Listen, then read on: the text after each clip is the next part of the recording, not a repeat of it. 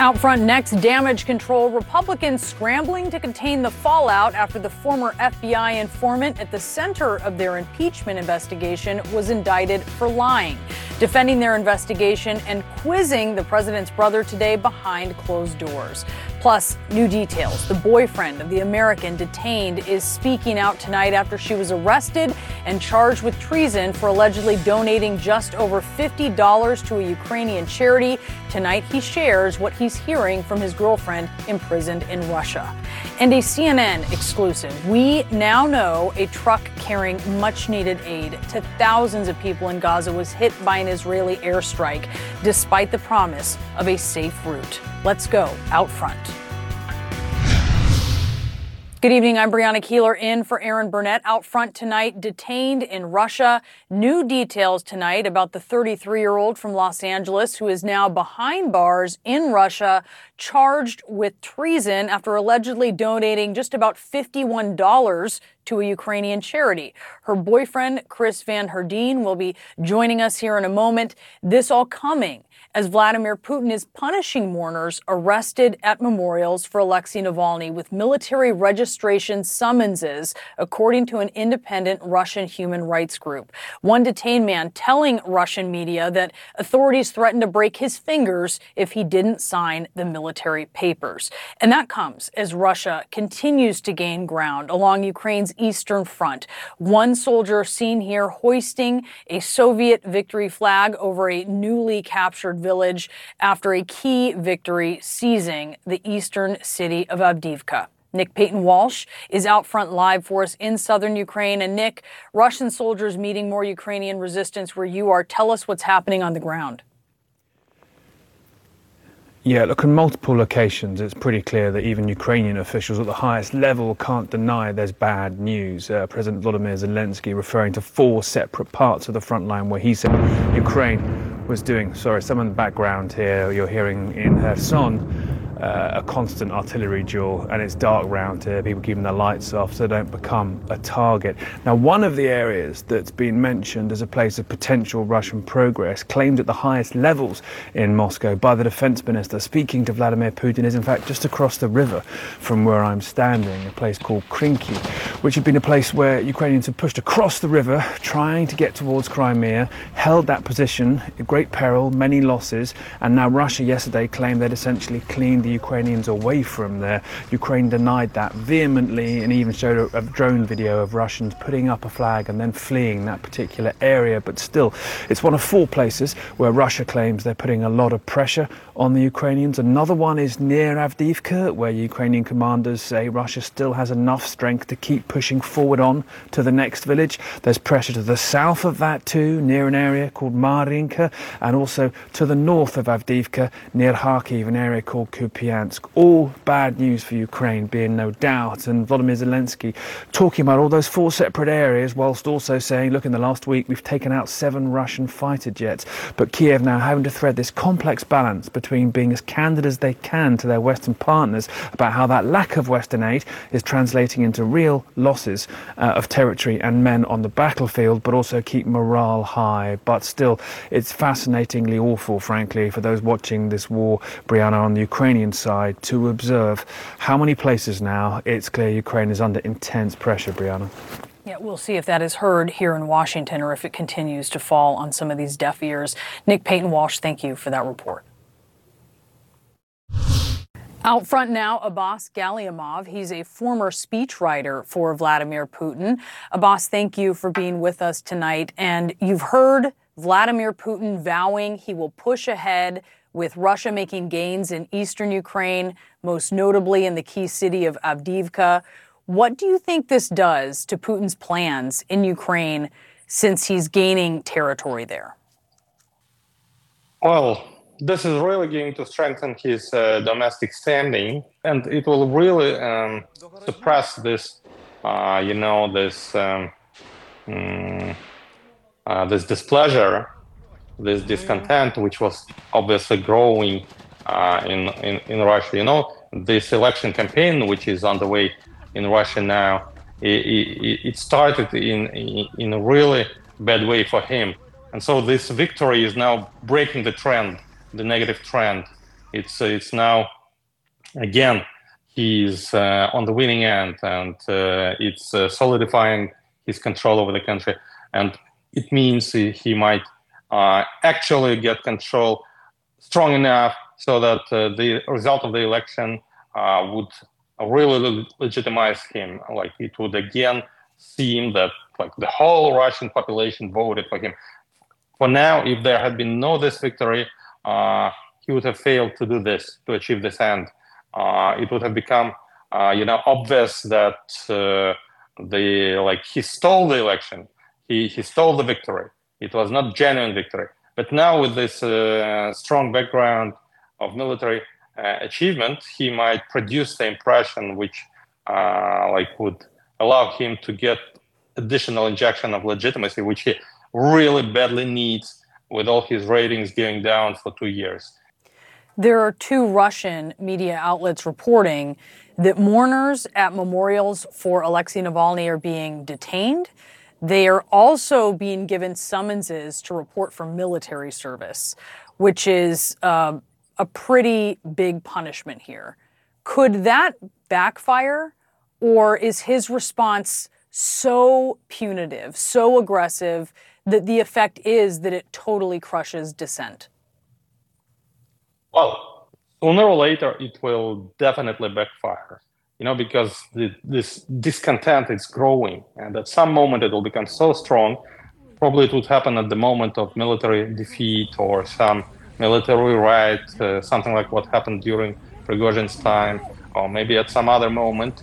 But it will explode and it will be very strong. Actually, you know, the crackdown is very strong now, so I'm not expecting anything like an explosion or revolution to happen right now but it's just uh, gaining, uh, you know, potential.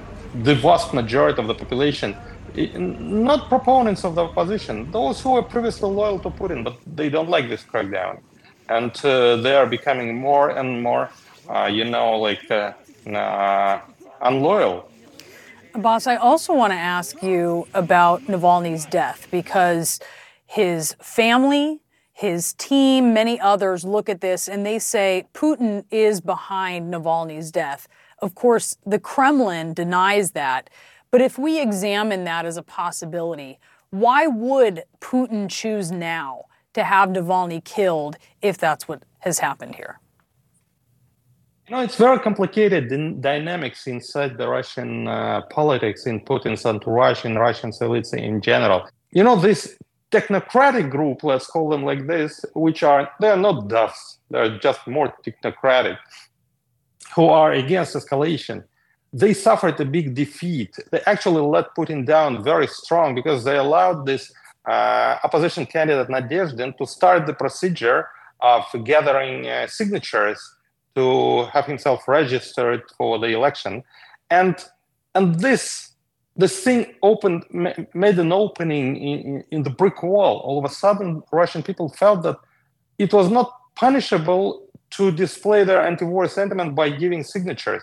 And so the whole country lined up in these long queues. People were standing in lines in uh, Nadezhdin, um, you know, uh, headquarters, uh, trying to give their signatures to support him. And so he feels that, like, since discontent is growing and it's big, the only thing you can do is uh, really to chop off heads uh, of all the opposition leaders so that at least let this discontent be like you know unstructured mm. so that uh, leaderless uh, because like the election is coming and what if these leaders then they're trying to, to, to organize some kind of activity anti-putin activity so it's better for them to be totally disorganized well russians may want an alternative, but certainly their alternatives are, are diminishing. We're seeing that before our eyes.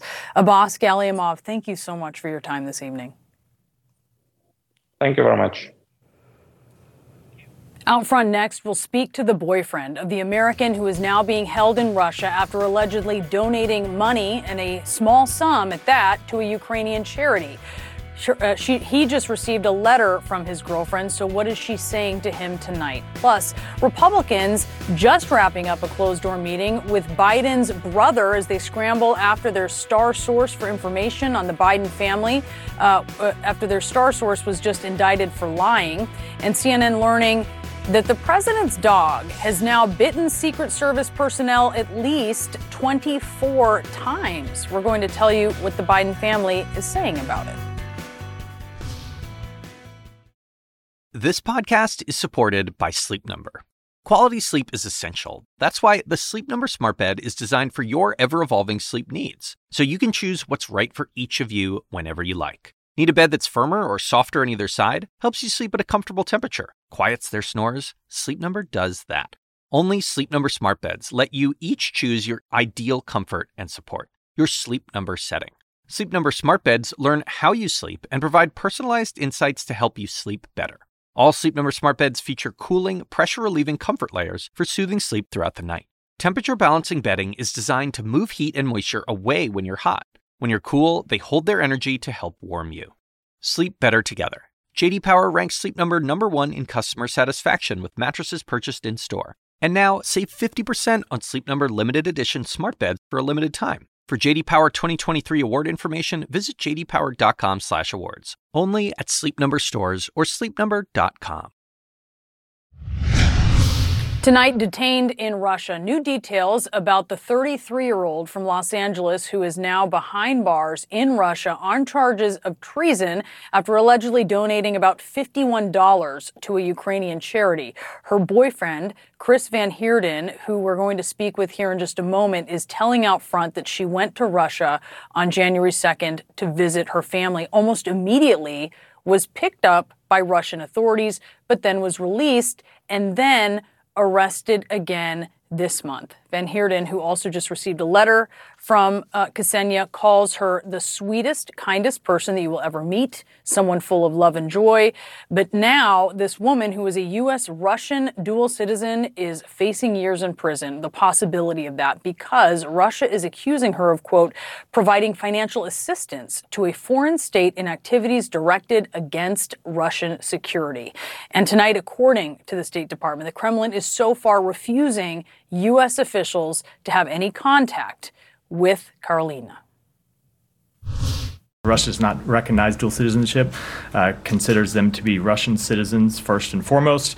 And so oftentimes we have a difficult uh, time getting consular assistance, but we will pursue it uh, in all matters where a U.S. citizen is detained.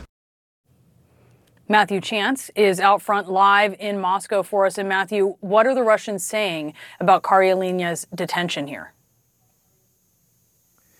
Well, they're saying they've remanded her in custody until April, and they're also putting a bit more detail on uh, what she is suspected of doing. Uh, a statement from the FSB, which is the Federal Security Service here, the old KGB, uh, their press office, saying that since February 2022, she proactively collected money in the interests of Ukrainian organizations, which was subsequently used, it says, to purchase medicine, items, equipment, weapons, and ammunition for the armed forces of Ukraine.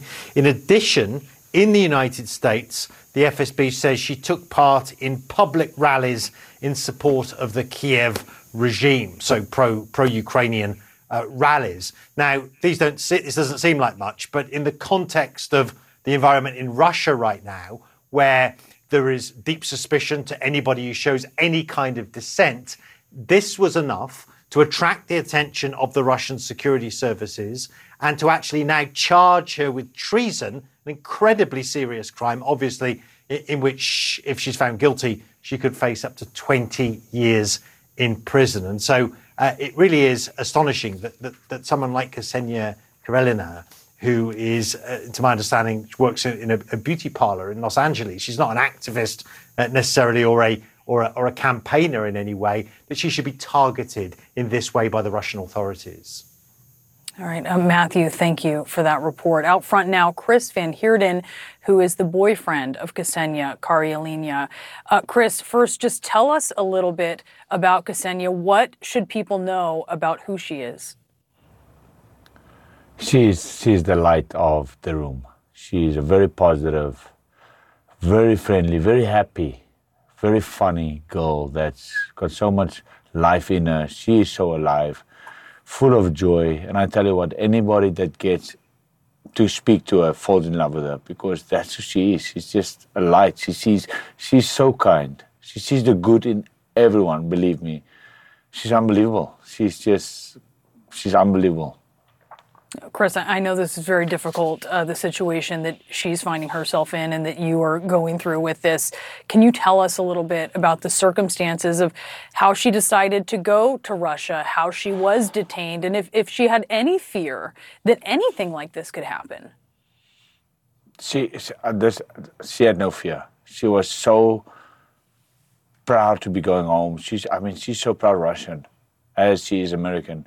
But she was just excited to go home. She hasn't been home in a while. I mean, there was a pandemic, there's a war. So she hasn't been home in a while. She was just excited. She was more worried about not being around her grandparents, and, and they are very old, and she wanted to spend time with grandparents. So I, of course, bought a plane ticket for her birthday and surprised, and that's it's hard for me because I bought that plane ticket. Um, but she had no idea. We had no idea. And then, and then um, we went to Istanbul for New Year's. Spent four days in Istanbul, and, and where she went on to go home, and I came back to LA. And, and I remember the last conversation, she was so happy that she would be able to see her mom and her dad and grandparents and little baby sister, eight years old. And uh, yeah, I mean, the flight from Istanbul to, to a hometown, Yekaterinburg, was four hours, and my flight back to LA is 14. So by the time I got back to LA, I was supposed to have a message, and I didn't. And I reached out to her, and no reply. And a couple of hours later, she phoned me, and um, she told me what what happened, and um, she got detained as she entered. She was detained as she was as she entered, but then she was released. And at that point, did she have no worries that anything further would happen? Tell us about that. What happened before she all, was ultimately all, detained? All I know, all I know is when she got detained and released, they sent her back home. She was able to go see family, and and I, I do know they kept her phone. They held onto her phone, so me and her had contact through her through her mother's phone. Um, but as time led on to her coming back, which is about three weeks, like we never spoke about anything. She didn't want to speak about anything. Um, two days before her flying back to, to LA, I, I had to ask, I said, Is everything good? Um, are you coming home? Right? I pick you up at the airport, knowing she doesn't have a phone yet. And she was told not to leave her city. And she said, Yes. She said, Babe, it's, it's, it's all good. I spoke to them and they said I can come and get my phone and it's all good. And I remember the last hour before all of this happened was she was so excited and relieved that nothing is wrong and she can go home. And um, it was it was a Friday morning in Russia, which means it was Thursday night here. I went to bed and I woke up the next morning and I never heard back from her. And you saw this video, which we are seeing. You have since not spoken to her, but you have just received a, a, letter from her. Can you tell us anything about what she said and if you know anything about the conditions that she's facing? Sorry. I'm, Watching I'm sorry, this Chris. is just wow. In the letter, she um, she's more worried about me that's who she is. She's more worried about me, and I'm like, and she's telling this beautiful. It's a, it's a love story. She's telling these beautiful memories that that she's holding. That gives her motivation. Is all these good memories, and um, but she also makes it clear that it's day by day. One day she wakes up and she's so positive and so strong and believes that she will be home soon. She believes in the in America she believes that they will help her get home. And then one day she she says one day it's like I'll just sit on my bed and stare at a wall for hours, like knowing that I'm gonna be here forever because that's what she's thinking. Um, I know she's safe. She she she made that clear to me that she's with two people, two ladies that's very kind and very good, and she's has she's she's got conversation in there and. Um, yeah, she's just telling all. She's just more worried about me, and that breaks me hard because she, she, that's who she is. She cares about everyone, but herself. And Chris, I know, you, like I said, you haven't, um, you haven't spoken to her. Were you were you aware of, of this donation that she had made to a Ukraine charity? I mean, it's a pretty paltry sum in the scheme of things here. Had she talked about that? No, no. She um, like she she's so proud to be Russian. I'll, I'll, I mean that. Like she is so proud to be Russian, and she she doesn't watch the news. She doesn't intervene with with anything about the war, and and um, she's proud to be Russian. And we never spoke about it. Like she doesn't want to speak about it. She's just like you know. Like I said, if you saw how happy she was to go home, she did not have a worry in her world. She did not, for the life of her, think that she would be in this situation. So when you see, because ahead of her next hearing, which is February 29th, the Russian government is accusing Ksenia of treason, which could bring this sentence of up to 20 years in prison. Um, you know, wh- what goes what goes through your mind as you hear that? Knowing Ksenia is that's the difficult part. Is I know who she is. She's she's so full of life. She needs to be out there. She, in, in the sense of she needs to be with her friends. She needs to live life because she lo- she loves life, and knowing that this this is the same woman that she's a beauty esthetician. She's a full time esthetician. This is who she is. She takes care of herself, and knowing that where she is right now, she cannot take care of herself. I know how mad that drives her because she's got to wash her face. She's got to do her hair, and, and she got she's got to take care of her skin. And knowing to you to just read and hear a life sentence in 20 years hurts. It, it it's really difficult to, to to get that. And the only thing that really helps me right now, and and and, and I'm sure she'll. I, I, I, I don't know, but is the fact that you guys, the media, show so much love and support, and I believe in America. I, I do believe that America will bring her back to me, and that that's the hope I'm holding on to. Well, Chris, listening to you, you're talking about the the small things she enjoys that you were so sad that she will not be able to. Um, and we thank you so much for sharing with us about Ksenia. Absolutely. And we'll stay in touch And- with you. Thank you. And and and and if this means anything, like I know she's got a court hearing in in on the 29th. She's she's got to be again. And what I just learned is she was supposed to have one yesterday, and she did not have a lawyer to represent her. Now I I do understand people are afraid to just touch this, but we do have lawyers that's willing to help, and it's it's it's an insane amount of money. So we've created the GoFundMe page that which will be active soon, and and and God, like God forbid, people or God willing people will just help and that so that she just know it broke my heart to know she sat there and she didn't even have a lawyer. So we just want to help her in any way. Please. I know. I know, Chris, that is such a huge concern for you right now. And we thank you so much for speaking about her with us. Thank you. Thank you so much. Chris Van Heerden, we appreciate your time tonight. Out front now is Andrei Soldatov, Russian investigative journalist whose website has been blocked in Russia. Uh, Andrei, what did you think of what you just heard there from Ksenia Karelina's boyfriend?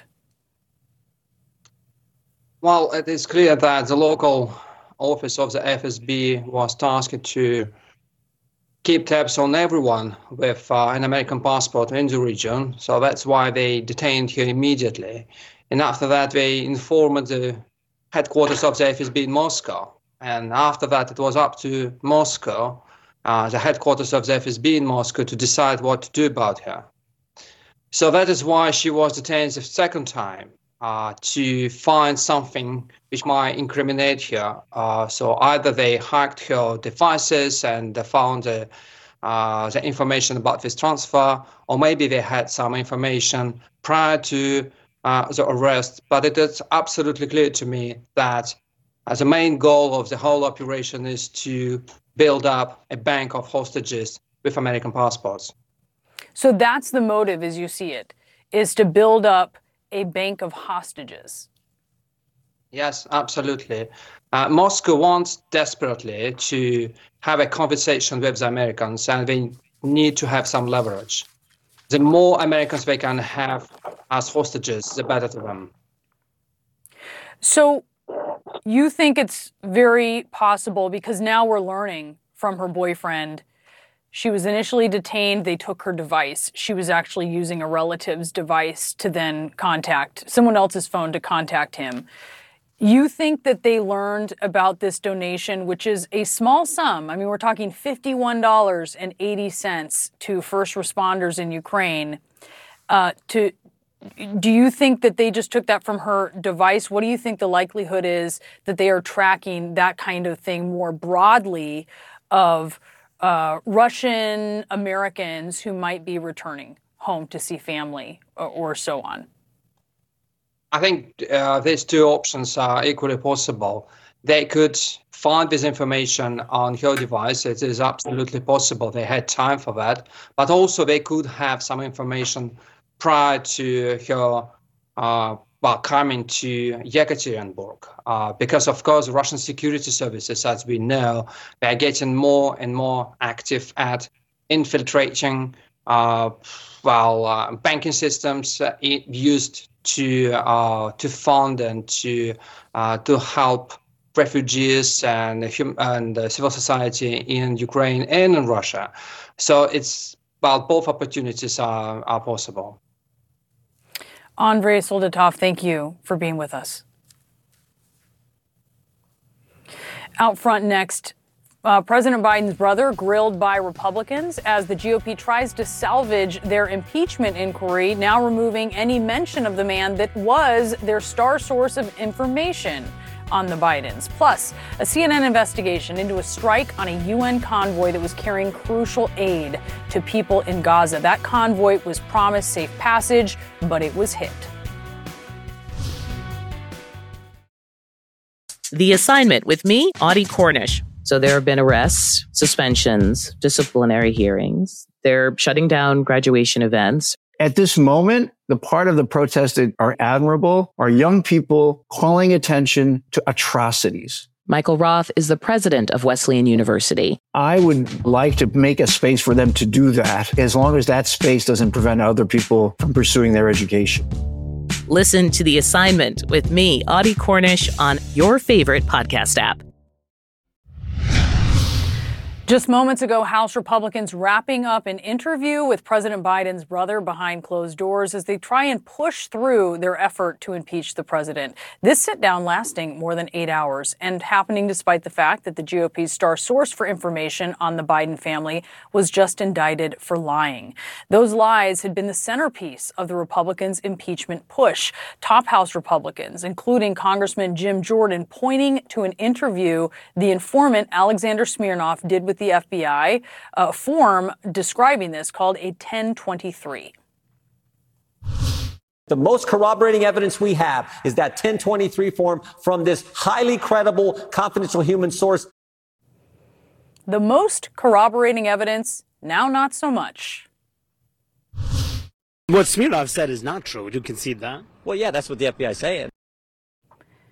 Evan Perez is out in uh, out front in Washington. And Evan, I know that you've been digging into Smirnov's background here, his history with the FBI. What are you learning?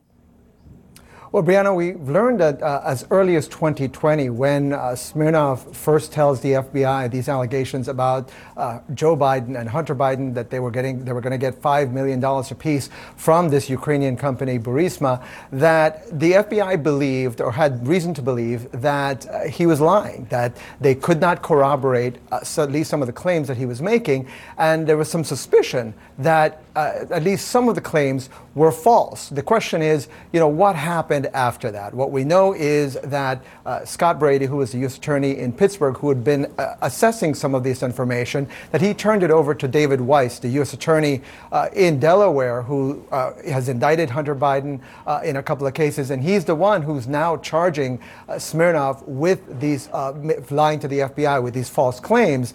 so the question is, Brianna, what happened in the intervening three years, during which time, of course, Republicans kind of latched on to this and have, you know, ran with it, uh, including making it public. We also know, uh, Brianna, that it's no indication that Smirnov was ever uh, polygraphed, which is a standard part of the FBI's process to vet sources. We don't know exactly why. Uh, we know that he was a, a, source for some foreign intelligence services in addition to the FBI. Uh, that's part of the appeal in some ways for FBI when they're running these, these informants. But really, you know, the, the complications of running someone like this is part of what I think the FBI, uh, the Justice Department, David Weiss uh, are now facing questions over. And I think you're going to hear a lot more from members of Congress as to why it took this long to unravel these alleged lies. Yeah, lots of questions. Evan, thank you for that report. Out front now, Democratic Congresswoman Katie Porter. She sits on the Oversight Committee. Uh, Congresswoman, thank you for being with us. Can, can you tell us what happened at that closed door hearing today? What we heard today was that there's no evidence that James Biden um, had any engagement um, with the president or took, uh, or that President Biden took any official action on his behalf. This is remarkably consistent. Once again, what we learned is there is no evidence that President Biden committed an impeachable offense. And so I, Republicans have said this was about following the evidence. It has been followed to a dead end. And now I think it's time to look at the evidence going the other direction, what we're learning about possible Russian interference in our democracy. Uh, I want to listen to something that Congressman Matt Gaetz said. He left the meeting questioning James Biden's credibility. Here it is. There are a lot of things that okay. uh, Mr. Biden is saying in there that are directly contradicted by documents. Are, are you aware of those contradictions? I have not seen any of those contradictions. And I think that if those contradictions did exist, we would be hearing about them with some specificity and some detail. Look, I think it's telling that Republicans continue to conduct these proceedings behind closed doors rather than in the public, where the public can decide for themselves whether Mr. Biden, whether James Biden is a credible witness.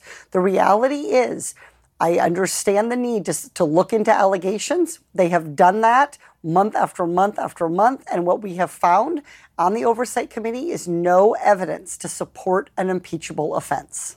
You say this is now a, a dead end very clearly. Listen to what Republican Congressman Andy Biggs says. No second thoughts about this? No, no, because because there's other corroborating evidence with other other links to to the president. So. Do you think it's possible Republicans still have other evidence aside from what they had from this informant? given that this has been going on and has consumed so much of the Oversight Committee's time and work this year, if they had strong evidence, we would have seen it long, long ago. What the Oversight Committee needs to do is go back to working on behalf of the American people.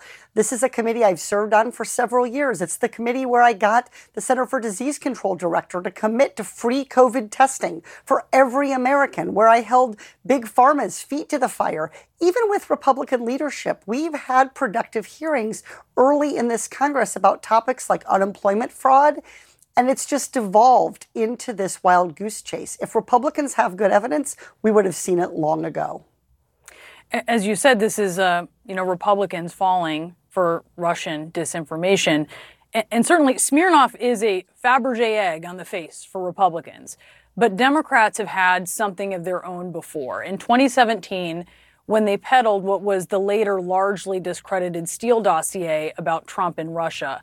Do you have concerns that the political animosity, the divisions are so severe that both parties are vulnerable to furthering disinformation? Well, when um, any member of Congress, Democrat or Republican, makes an incorrect or false statement, that is a problem, and they have to fully own that. Um, and so I think that did help feed into this um, culture of distrust and, and partisan bickering. But I think my job is to stay squarely focused on the people that I work for, the American people. If there was evidence of wrongdoing, I would be side by side with my Republican colleagues in pursuing it. But there is no such evidence. And if there's not, it is not an appropriate use of taxpayer resources to continue to pursue something merely for political purposes when the Oversight Committee needs to be doing investigations into things like price gouging, needs to be tackling problems like the cost of prescription drugs. Congresswoman Katie Porter, thank you so much for being with us. Thank you. Out front next, a CNN exclusive, a UN convoy delivering aid into Gaza and coming under fire. It was promised safe passage, so why was it hit by an airstrike? And a small spacecraft barreling toward the moon. If it sticks the landing, it will be the first U.S. moon landing in more than 50 years. Tonight, a race against the clock for a hostage deal with Hamas. Israel's war cabinet minister saying, quote, there are, quote, uh, there are, quote, initial signs of progress. That optimism coming, though, with a warning that Israel will invade Rafah if there's no real progress here in the next two weeks. And it comes as an exclusive CNN investigation has revealed a shocking attack on a UN aid convoy trying to deliver desperately needed aid to Gaza. Katie Polglase is out front. This is how desperate the people in northern Gaza are. This aid truck, filmed at the end of January, is one of the last to enter the region. And here's why aid so often caught in the fighting. Now, CNN can exclusively reveal that this truck carrying vital food headed for northern Gaza was hit on February 5th by an Israeli shell, despite an agreement to provide a safe route.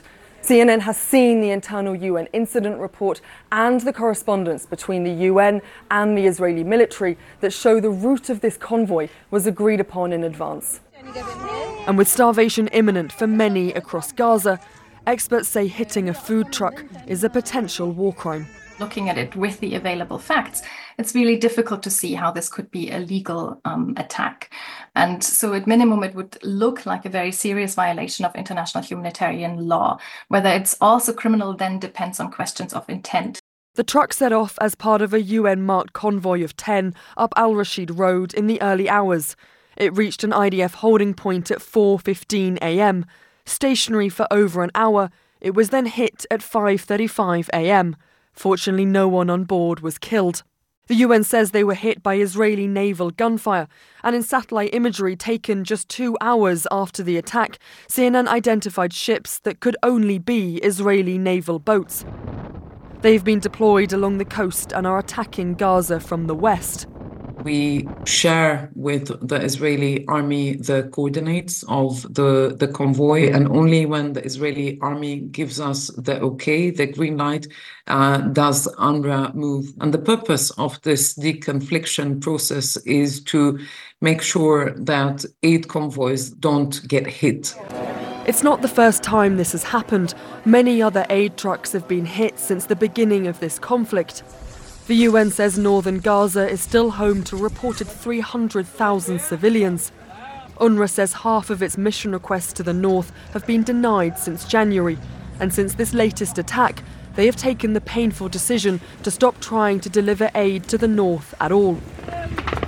The IDF says it's helping to coordinate humanitarian relief in Gaza, but aid agencies say they face repeated delays while some staff are detained and even tortured.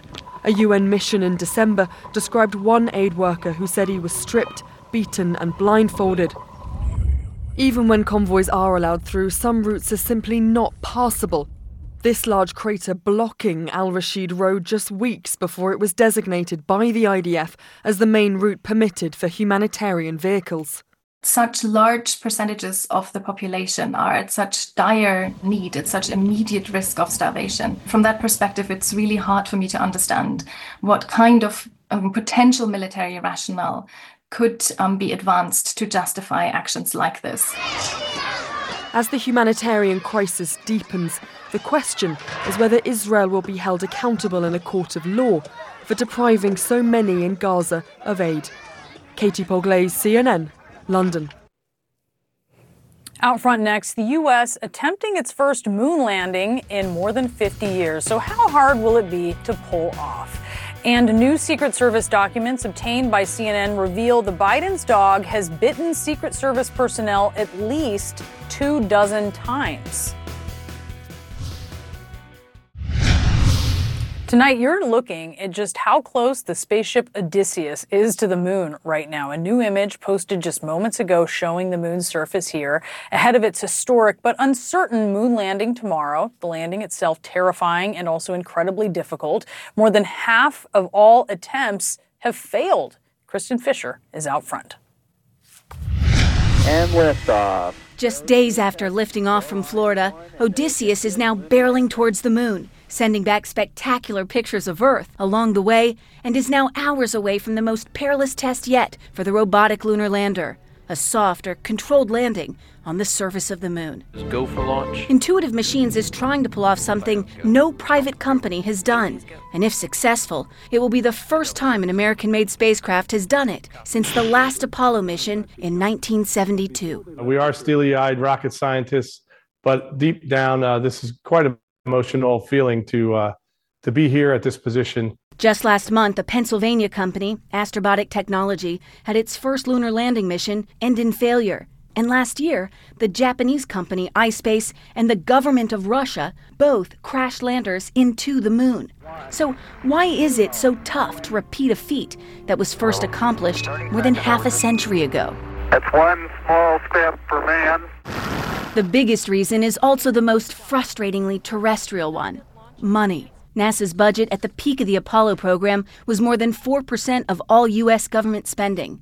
Today, NASA's budget is one tenth the size, just 0.4%, even as NASA attempts to return astronauts to the moon under the Artemis program. In an effort to save money, NASA is outsourcing robotic lunar landings to companies like Intuitive Machines for a fraction of what it cost in the 1960s and 70s. Do it for $100 million.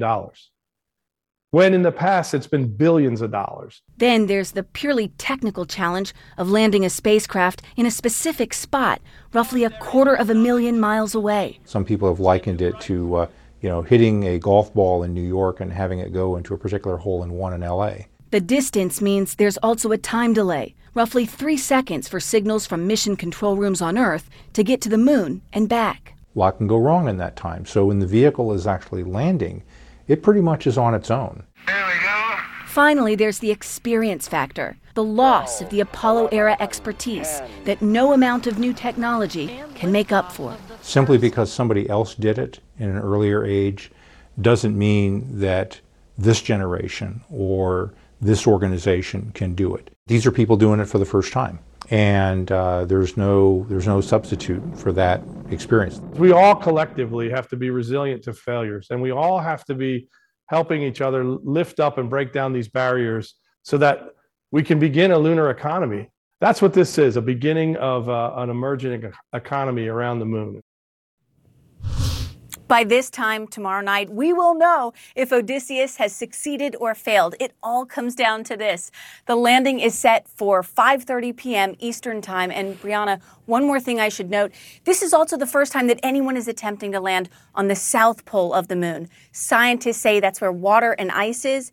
It's where America wants to land astronauts and China does too. So it's a competitive spot, Brianna. All right, we're crossing our fingers and our toes, hoping they pull it off. Kristin Fisher, thank you so much. Out front next, the president's dog involved in at least 24 biting incidents, one requiring multiple stitches, another tearing through a Secret Service agent's shirt. Tonight, new documents obtained by CNN show President Biden's dog commander has bitten Secret Service personnel at least 24 times, and that's in addition to at least 11 previously reported biting incidents. They weren't just all little nicks either. This is a service, Secret Service agent's shirt after a commander bit him in the chest. A bite to a different agent required six stitches. The first dog has since been removed from the White House. Thanks for joining us. AC 360 starts now. Now streaming exclusively on Max, a new CNN flash doc about the album that has Nashville talking. Call Me Country. Beyonce and Nashville's Renaissance. Watch it at max.com slash call me country. Max subscription required.